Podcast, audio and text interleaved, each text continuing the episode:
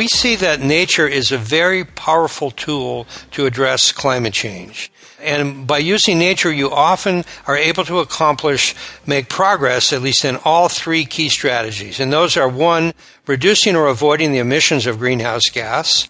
Two, restoring carbon to the earth. And three, reducing climate magnified risk and enhancing resilience of both human and natural communities.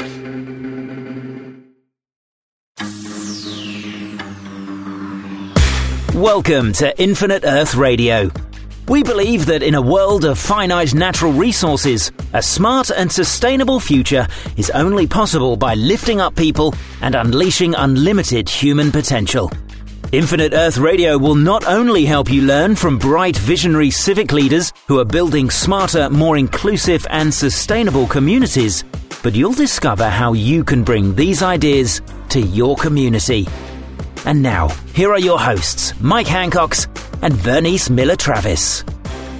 Welcome back to Infinite Earth Radio, where we talk with thought leaders and change agents who are transforming the future by building smarter, more sustainable, and more equitable communities. This is Mike Hancox, and joining me is my co host, Vernice Miller Travis. Today, we are talking about natural strategies to combat climate change. Our guest is Louis Blumberg. Louis is the director of the California Climate Change Program of the Nature Conservancy's California chapter, where he leads a multidisciplinary team developing a comprehensive suite of natural climate solutions, including strategies to reduce and avoid greenhouse gas emissions from forests and other natural lands, and to enhance resilience of human and natural communities from the escalating impacts of climate change. Louis, welcome. Thank you, Vernice. So, Louis, part of what we like to do here at Infinite Earth Radio is not just talk about what is working and making our world more sustainable and equitable, but we like to honor public service and celebrate dedicated public servants who are working hard to make such a difference. Can you tell us about the moment when you realized that combating climate change would become the focus of your career? Thank you, Mike and Vernice. I guess it was a moment that I had was spending on the Garcia River Forest in Mendocino County. I had been working for the Nature Conservancy for about two years, looking at different ways to protect forests. And one of those ways was to create forest carbon credits and to provide benefits to the atmosphere while conserving forests. And I was out on the forest on a tour with somebody from the Disney Corporation showing them this demonstration project and spent about three hours talking about all the technical issues involved in measuring uh, trees and carbon and tracking that over time and, and ensuring that it was real and verifiable it was very technical. And then we were having our picnic lunch on a bridge over the Garcia River. It was a beautiful day, and the guy from Disney said, "You know, this is what we want. We want to fight climate change by protecting nature."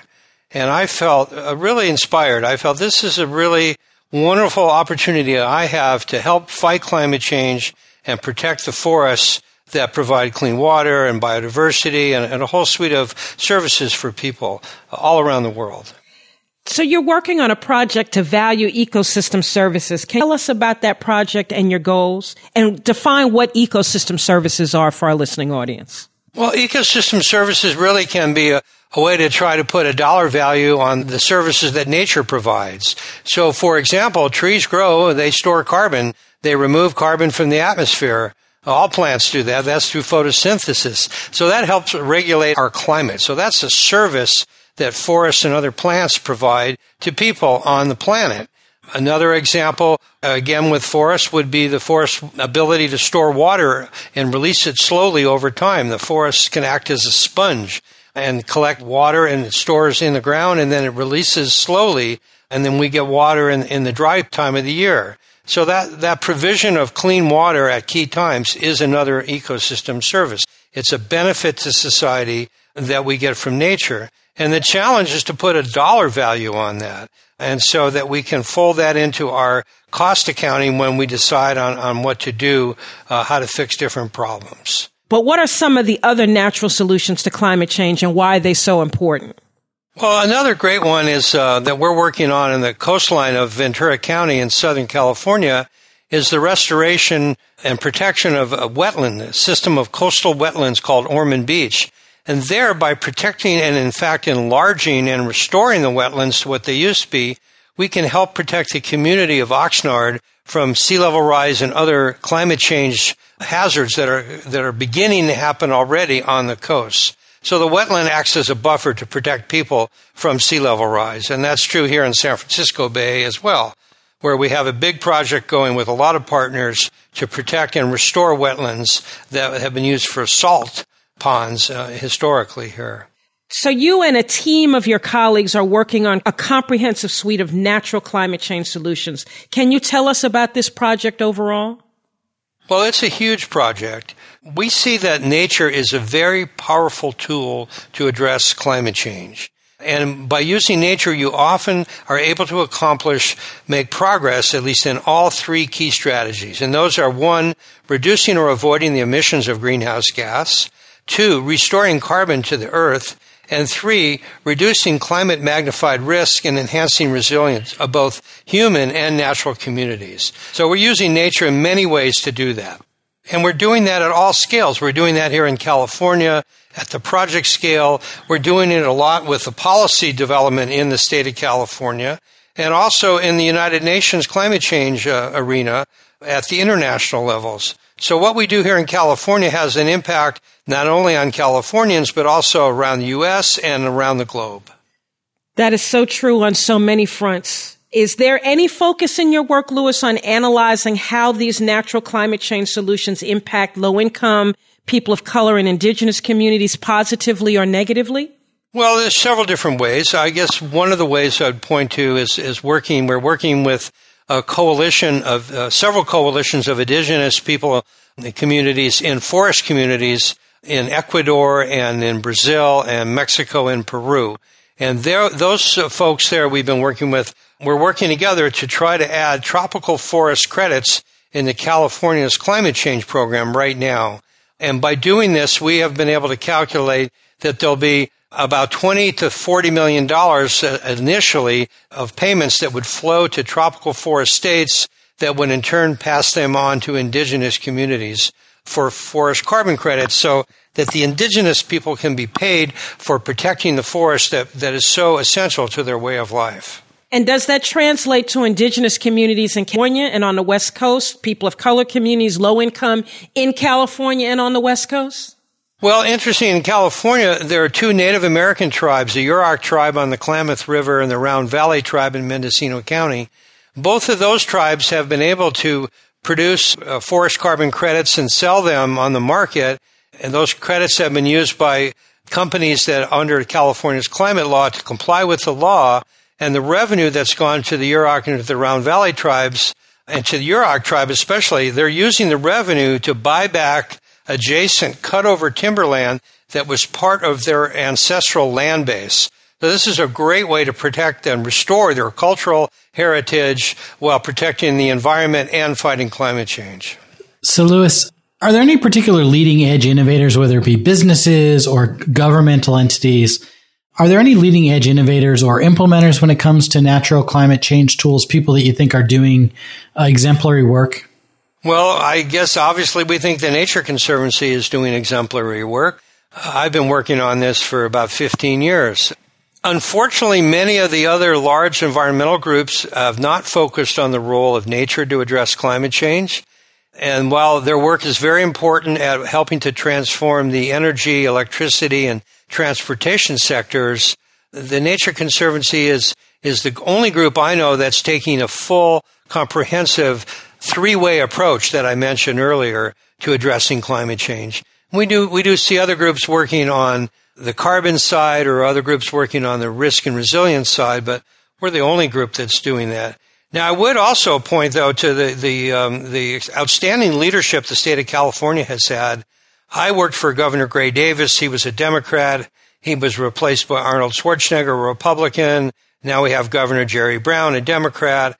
And so California has continued its uh, leadership on climate change policy with nature and, and, and beyond through three different administrations and showing that climate change can be a bipartisan and a successful solution not only to address climate change here what we're doing but also to make the transition to a low carbon economy So can we go back for a minute? Well, let me ask a question, one more question, follow up question on that issue. So, you know, the Nature Conservancy is taking a big lead on this, the state of California.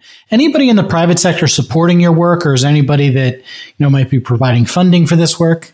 Well, the Disney Corporation was an early actor there to support our forest carbon work. They've been a really good corporate citizen around uh, using forests to help offset some of their emissions. The PG&E, the Pacific Gas and Electric Company, purchased early on uh, voluntary credits from the Garcia Forest before the state of California folded those into their program. So I would say those are a couple of companies. The Nature Conservancy is working with Dow in Texas to look at new strategies for natural infrastructure there. And so there are companies, I think companies are increasingly paying more attention to it. The other leader is the Department of Defense. The U.S. Department of Defense has been a very solid leader on climate change for many years. They look at the facts. They don't care about the politics. They look at the facts and they've seen, for example, in Ventura County, next to Ormond Beach, that they need to protect their runway uh, because it's mission critical, but they also have a lot of room to move buildings back, what we call assisted migration or managed retreat. And by doing that, they can restore wetlands and, and protect their buildings from climate change. So I would say the Department of Defense has been good too. So I'd like to go back to the to the I think you could call it the three prong approach. Could could we you walk us through that a little slower and explain each of the three prongs to our audience? Sure. So the Nature Conservancy is taking a comprehensive approach to using nature to address climate change we believe uh, that nature is a very powerful and underutilized tool to address climate change. And by using nature to address climate change, you make progress often at the three key strategies that are essential to fighting climate change. So it's a basically a triple win. It can be a triple win. And those three strategies are first, to reduce or avoid the emissions of greenhouse gases that are causing the problem.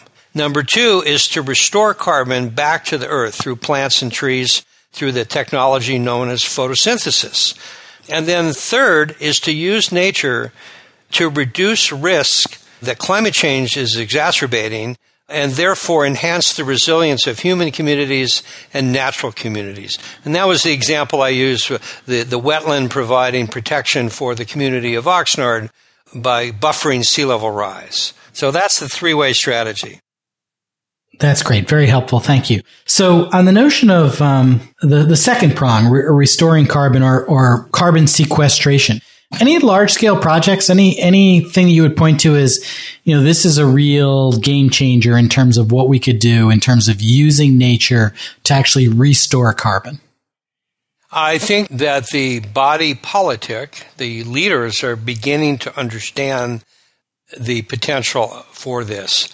I cannot uh, point to a large scale project right now.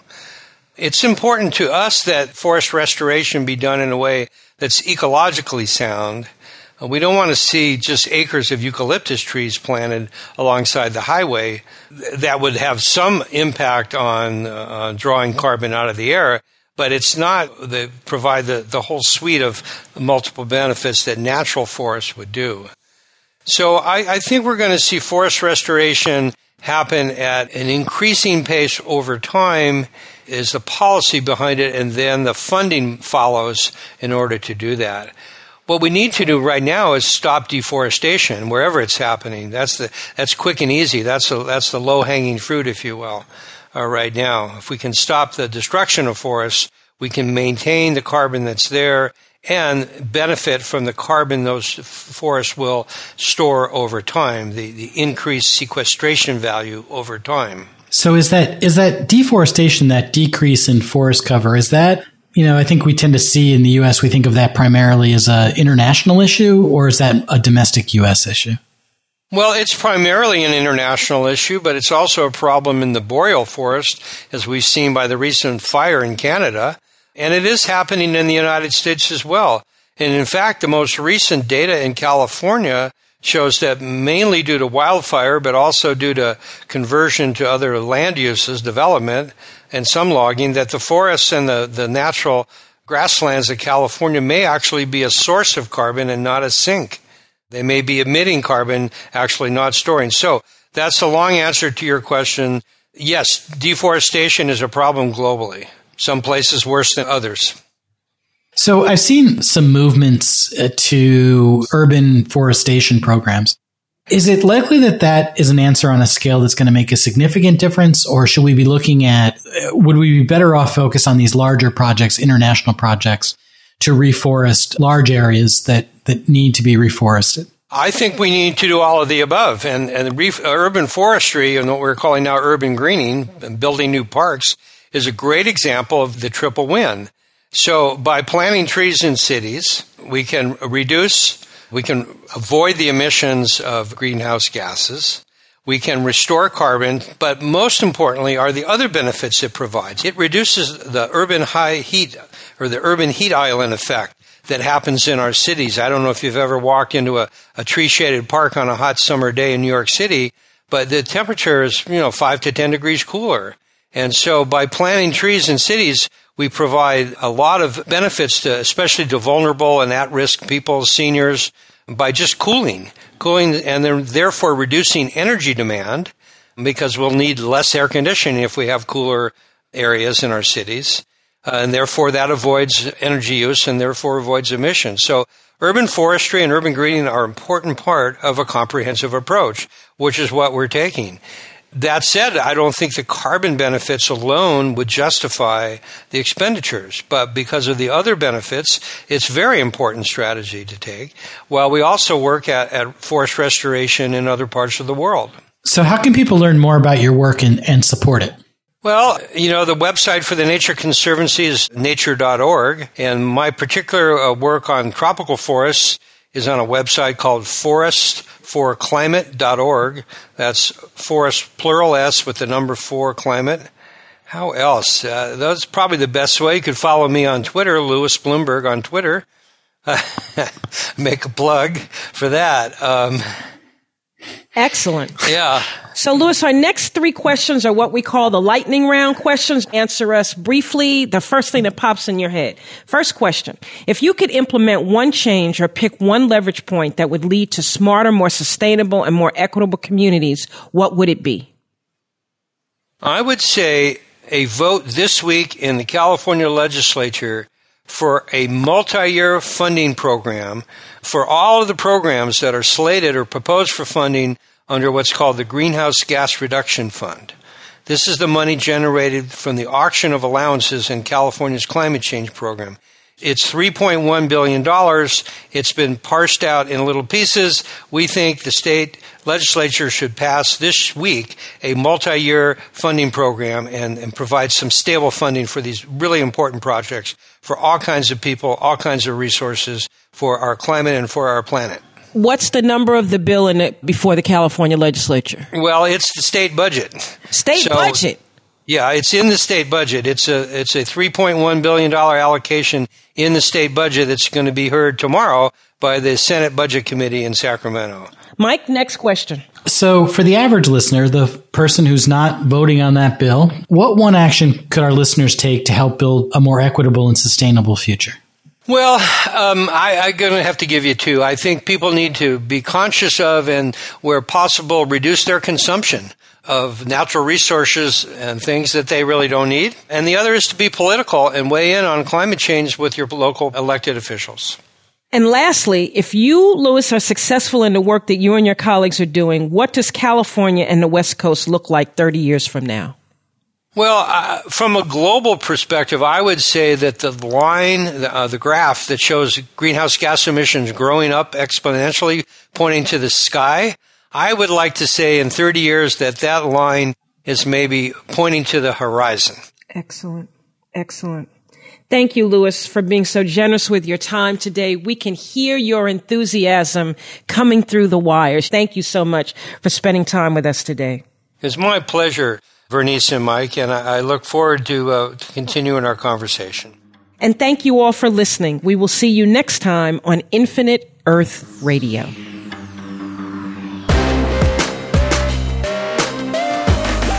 Infinite Earth Radio is a podcast produced by Skeo in association with the Local Government Commission.